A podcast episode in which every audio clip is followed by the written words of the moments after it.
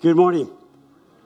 Would you stand? We're going to get right into the word this morning. We're in Exodus 13. I'm going to read the first 16 verses. It has 22 total.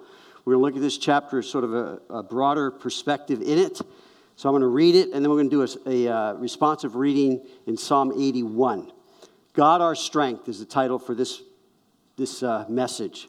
So, Exodus 13, I hope you have your Bibles or you have something by which you can follow along with me. We want to get the, the Word of God into us in all of our senses. So, here it is. Then the Lord spoke to Moses, saying, Consecrate to me all the firstborn Whatever opens the womb among the children of Israel, both of man and beast, it is mine. And Moses said to the people, Remember this day in which you went out of Egypt, out of the house of bondage, for by strength of hand the Lord brought you out of this place. No leavened bread shall be eaten. On this day you are going out in the month of Abib. And it shall be, verse 5, when the Lord brings you into the land of, Can- of the Canaanites, and the Hittites, and the Amorites, and the Hivites, and the Jebusites, which he swore to your fathers to give you, a land flowing with milk and honey, rich, that you shall keep this service in this month. Seven days you shall eat unleavened bread, and on the seventh day there shall be a feast to the Lord. Unleavened bread shall be eaten seven days, and no leavened bread shall be seen among you, nor shall leaven be seen among you in all your quarters. And you shall tell your son in that day, saying, this is done because of what the Lord did for me when I came up from Egypt. It shall be a sign to you on your hand and as a memorial between your eyes that the Lord that the Lord's law may be in your mouth. For with a strong hand the Lord has brought you out of Egypt. You shall therefore keep this ordinance in its season from year to year. And it shall be when the Lord brings you into the land of the Canaanites, as he swore to you and your fathers, and gives it to you, that you shall set apart to the Lord all that open the womb, that is, every firstborn that comes from an animal, which you have. The males shall be the Lord's. But every firstborn of a donkey you shall redeem with a lamb, and if you will not redeem it, then you shall break its neck.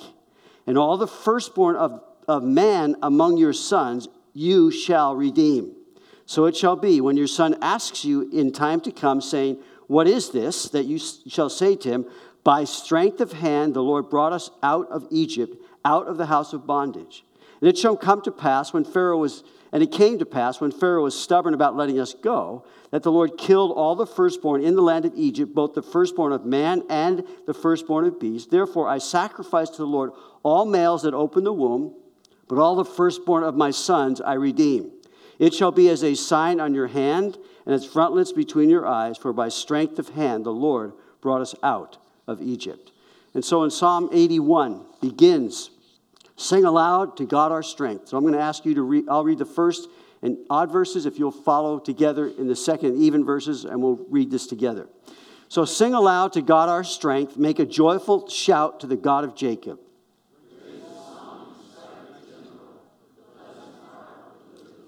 Blow the trumpet at the time of the new moon, at the full moon, on our solemn feast day.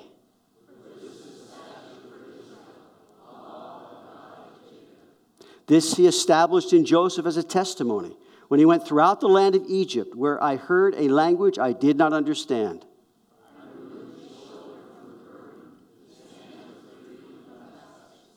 You called in trouble, and I delivered you. I answered you in the secret place of thunder. I tested you at the waters of Meribah, Selah.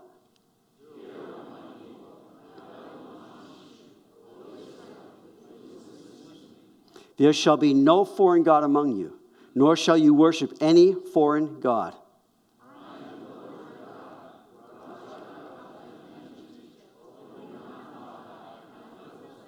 But my people would not heed my voice. Israel would have none of me.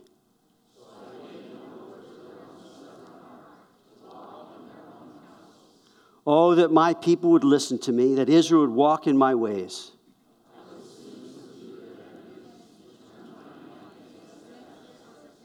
The haters of the Lord would pretend submission to him, but their fate would endure forever.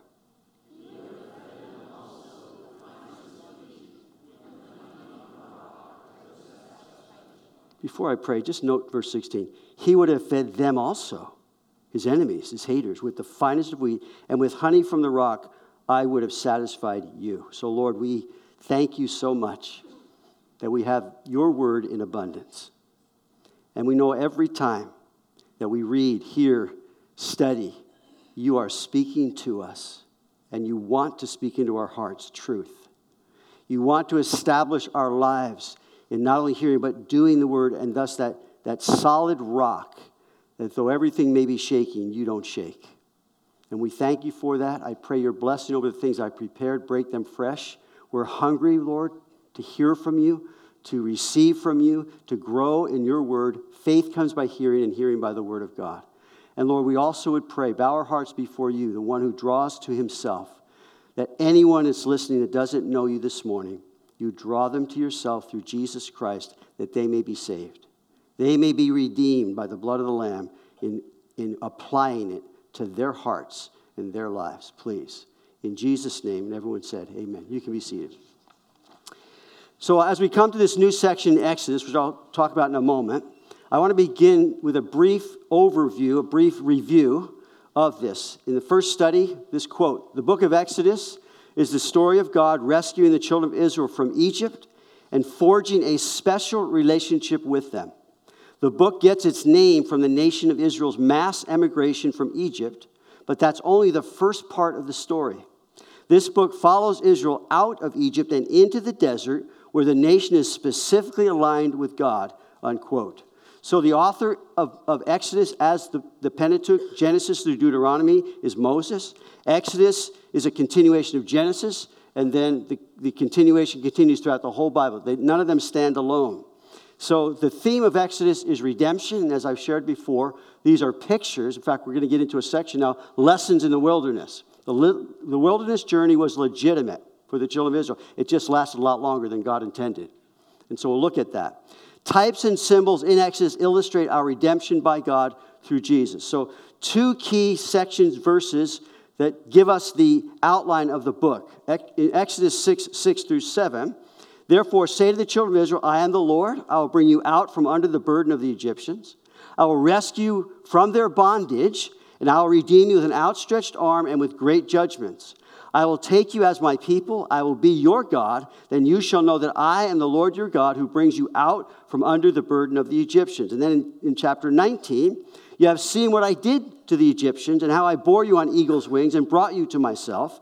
Now, therefore, if you will indeed obey my voice, note that. Notice they've been delivered. Now God's dealing with them in very difficult ways. So, therefore, if you will indeed obey my voice, keep my covenant, then you shall be a special treasure to me above all people, for all the earth is mine. And you shall be to me a kingdom of priests and a holy nation. These are the words that you shall speak to the children of Israel. So the book outlines from these key verses Exodus 1 through 12, we just, we're just coming out of them. I will take you as my people. Exodus 13 through 18, we're beginning this morning. I will be your God. So this morning, God our strength. Exodus 19 through 24, if you will obey my voice and keep my covenant, you'll be a special people and so forth. Verse 20, uh, chapter 25 through 40, you shall be to me a kingdom of priests and a holy nation. So chapter 13 is sort of setting the stage launching us into this wilderness journey. So, three things with God our strength that I want to look at this morning. Number one, do everything God commands you. You want to know the strength of God? Obey God. Secondly, remember what God did for you. In fact, uh, as the prayer was going this morning with, with Sophia, I'm going, wow, she's praying my, the study. Remember what God did for you. In other words, remember God. You think, well, I never forget God. Oh, we forget God all the time.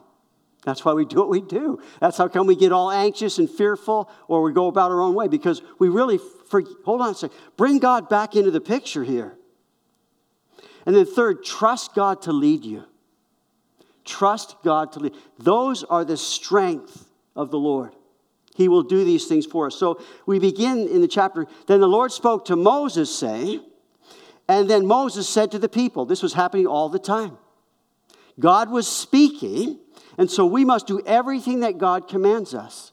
We must understand that God's not just talking, He's speaking to us that He might bless our lives, bring the freedom that we desire. So God also, through Moses, spoke to Pharaoh all the time. Not complicated, let my people go. But Pharaoh withstood him to the bitter end. Pharaoh would have nothing to do with that. And we looked at the hardening of Pharaoh's heart and our hearts. We must be careful we don't harden our hearts to the commands of God, to the Word of God. So God gave Pharaoh every opportunity to repent and obey him. He would have none of it.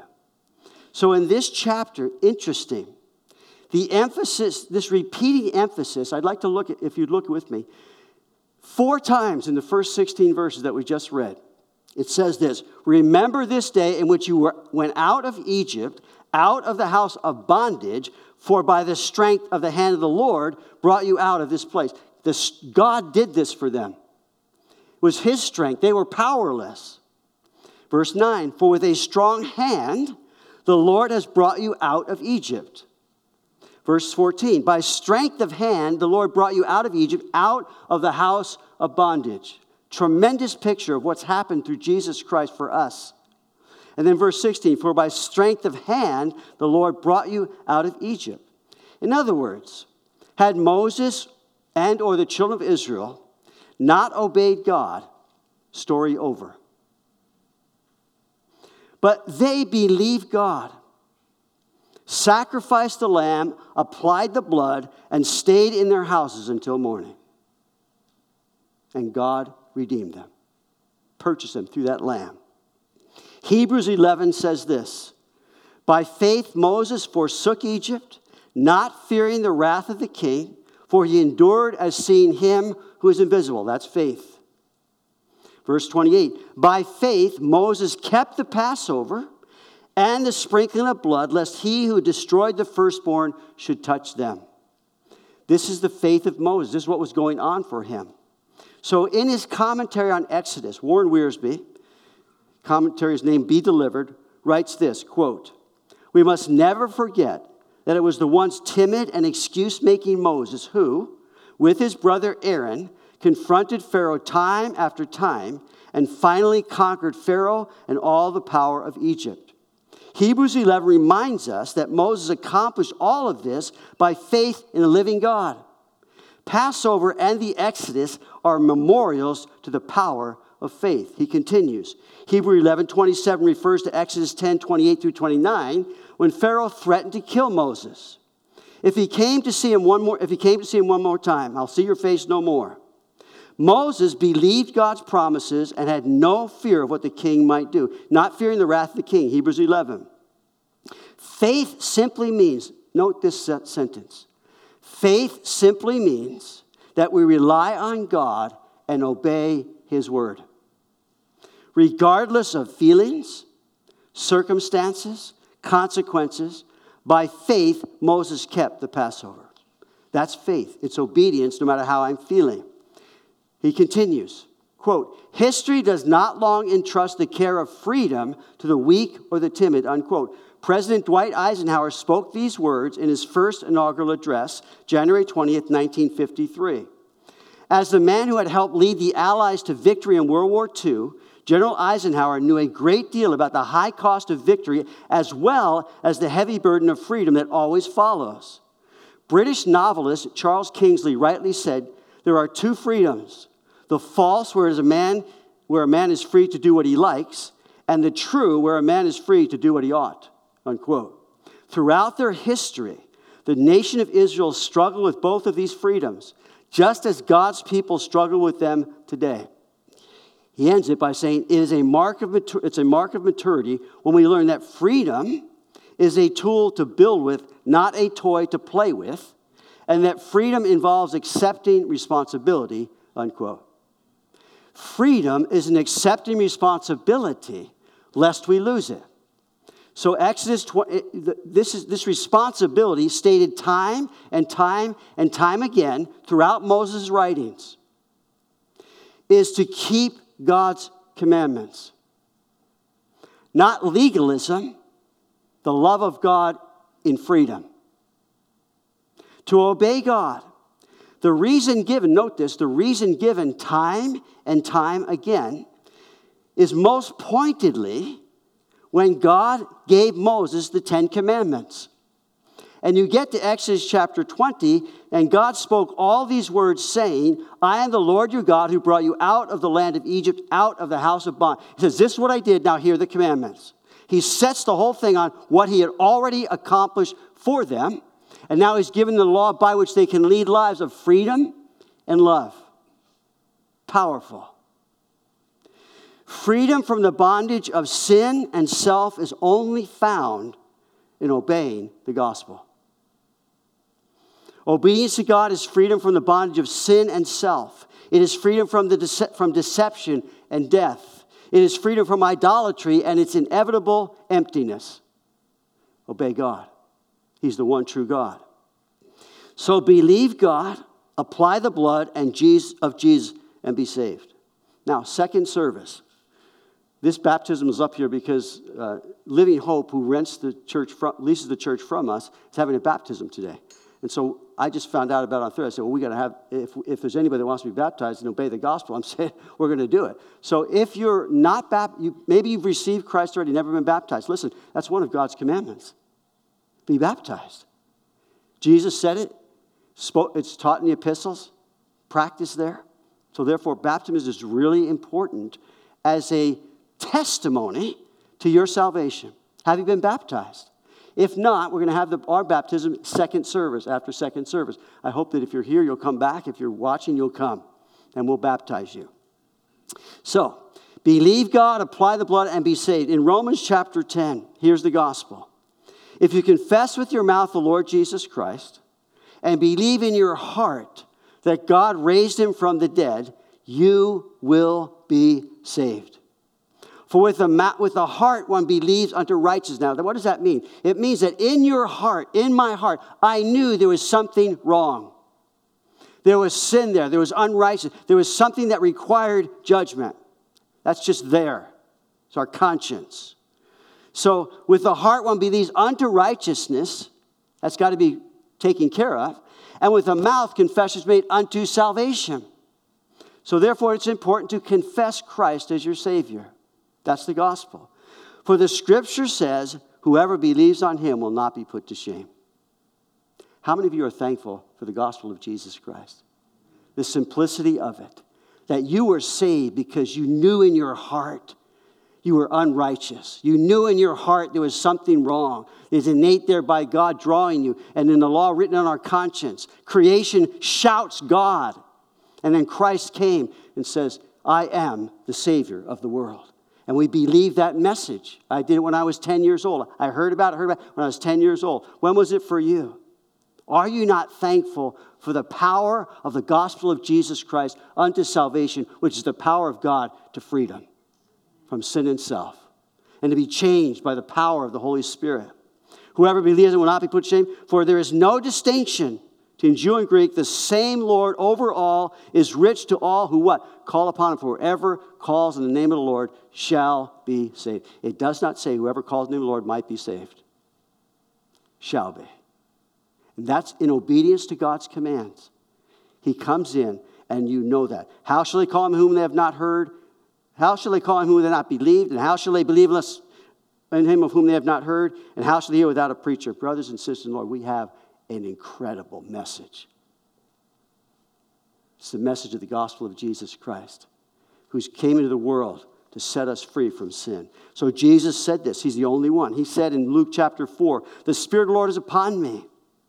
He's at his hometown. Give him the scroll. He opens it up to Isaiah 61, what we would call that. No chapters, no verses. He opens it up, roll. The Spirit is upon me because he has anointed me to preach the gospel to the poor.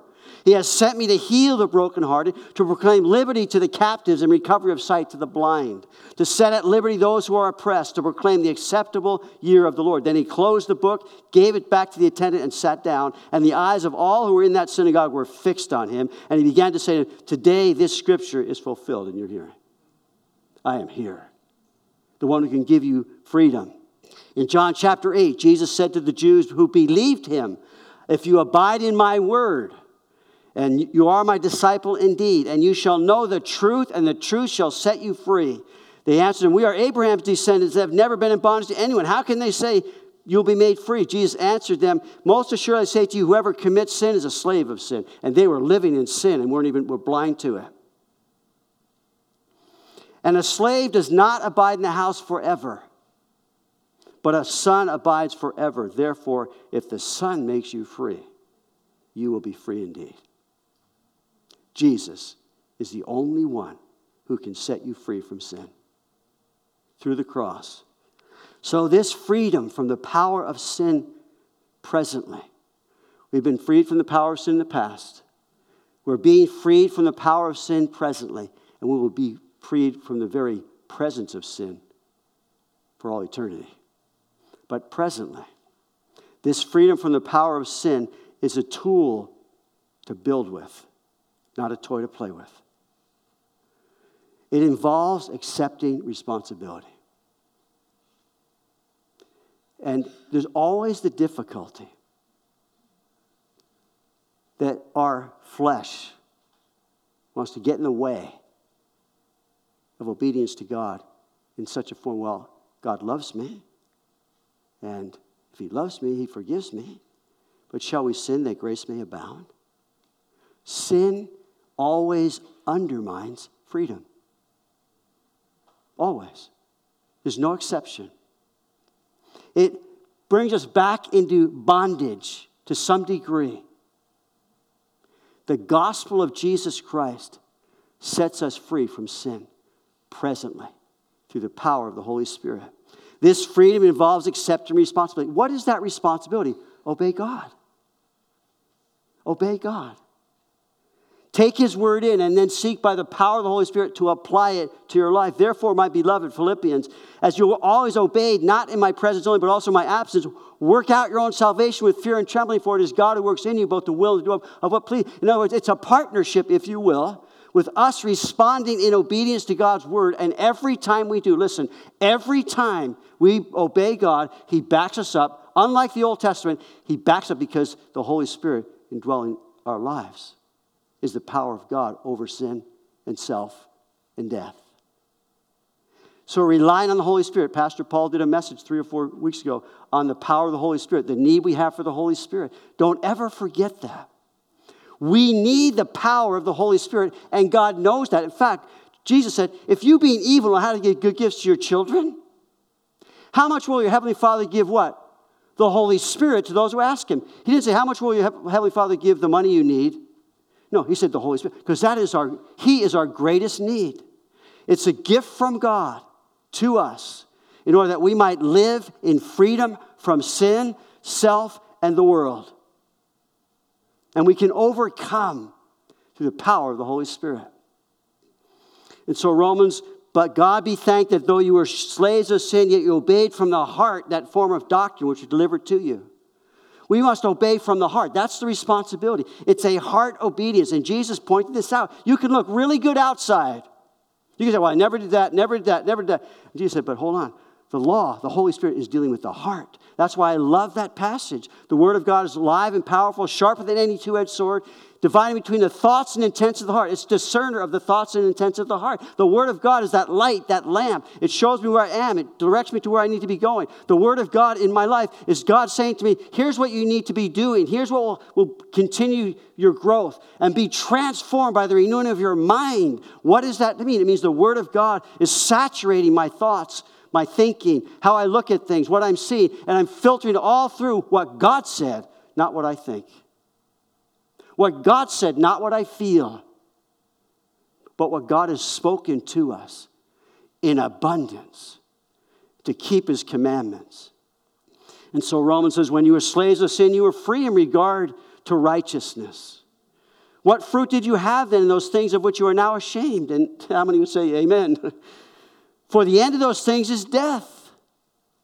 But now, having been set free from sin, having become slaves of God, you have, have, you have your fruit to holiness, and the end, everlasting life. For the wages of sin is death, but the gift of God is eternal life. What an exchange. Would you make that exchange? I'd make it every day and every minute. Here's what God offers to me God's commandments are not burdensome, they are freedom found in the overcoming love of God in our lives.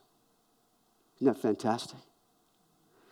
Paul, First John, was studying this on Wednesday nights. For this is the love of God that we keep his commandments. And his commandments are not burdensome, for whatever is born of God overcomes the world. And this is the victory that overcomes the world, our faith. We believe that God knows what he's talking about. We believe in the power of the Holy Spirit. We believe that to not obey God is bondage. Who is he who overcomes the world? It's very simple. He who believes that Jesus is the Son of God. And the First John, the epistle, as we were talking about this past Wednesday a little bit, and last Sunday, I think even so, the center thought of not only John's writings, but his gospel also, and then is that Jesus is God come in the flesh. They, they walked with him, they handled him. All those truths are ours. You see, love is the fulfilling of the law. In Romans chapter 13, owe no one anything except to owe, owe no one except to love one another, for he who loves another has fulfilled the law. It's love. That's the responsibility. And we know these things. These are not new to mo- most of us as believers. We understand these things. For the commandment, you shall not commit adultery, you shall not murder, you shall not steal, you shall not bear false witness, you shall not covet. And as any other commandment are all summed up by this same name, you shall love your. In other words, when we are loving, all these things will never happen. That's freedom. Sin is bondage. You shall love your neighbor as yourself. Love does no harm to a neighbor, but therefore, love is the fulfillment of the law. The strength of God is in doing everything He commands me, taking to heart His word. Love is perfect liberty. Galatians chapter 5 You've been called to liberty, only do not use liberty as an opportunity for the flesh, but through love, serve one another. Serve one another. And I think a tremendous, many times missed um, prescription for some of the darknesses in our lives just get serving someone. Get giving, not trying to take. Just serve. That's love. It's amazing how healing that can be in a person's life. Just get involved in the church. Get involved doing it. give, give. It's more blessed to give than to receive, we are told. So mark of maturity when we learn that freedom is a tool to be built with, not a toy to play around with. And our freedom is so precious as we believe in Christ and keep our eyes on Him and keep His word saturating our lives and trusting the Holy Spirit. So the Lord spoke to Moses saying, Consecrate to me. In other words, it's consecration. My life consecrated to God. In, in the conference that we just went to, one of the pastors, and I don't write down a lot of conferences, I just like to sit there, just take it in. But Bill Goodrich said this the root of all steadfastness is consecration to God. The root of all steadfastness is consecration to God. I would say the root of all freedom is consecration to God. All liberty, consecration to God. All joy, consecration to God. So consecrate yourselves, Leviticus tells us. Consecrate means to declare sacred and dedicated to God for his purposes. So the second thing I'm talking about is remember what God did for you. He's saying, consecrate these things. His purpose. Why, why would God want that happening? The firstborn of, the, of males, the firstborn. Why would God want that? It's amazing, but he, he's saying that for us.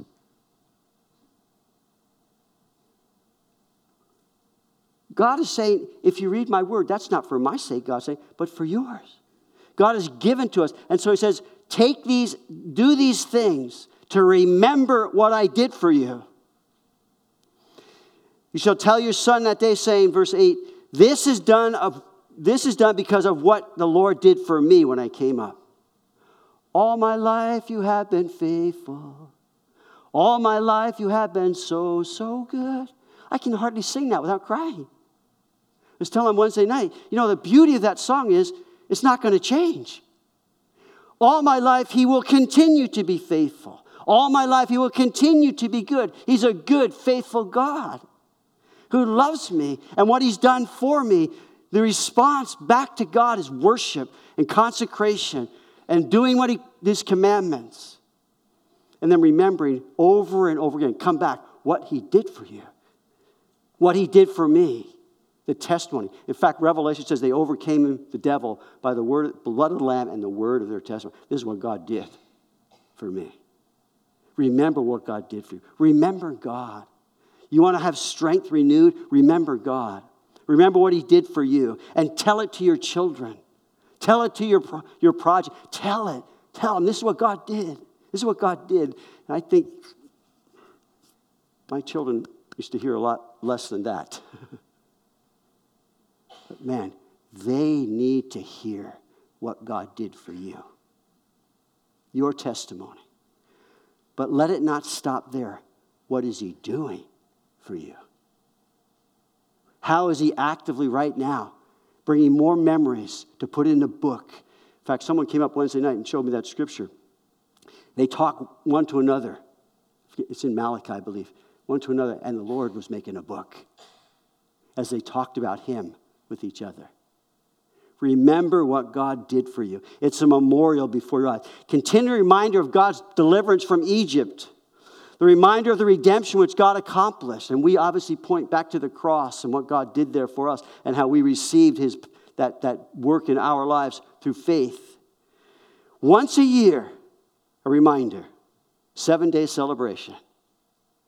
Because this is what God did.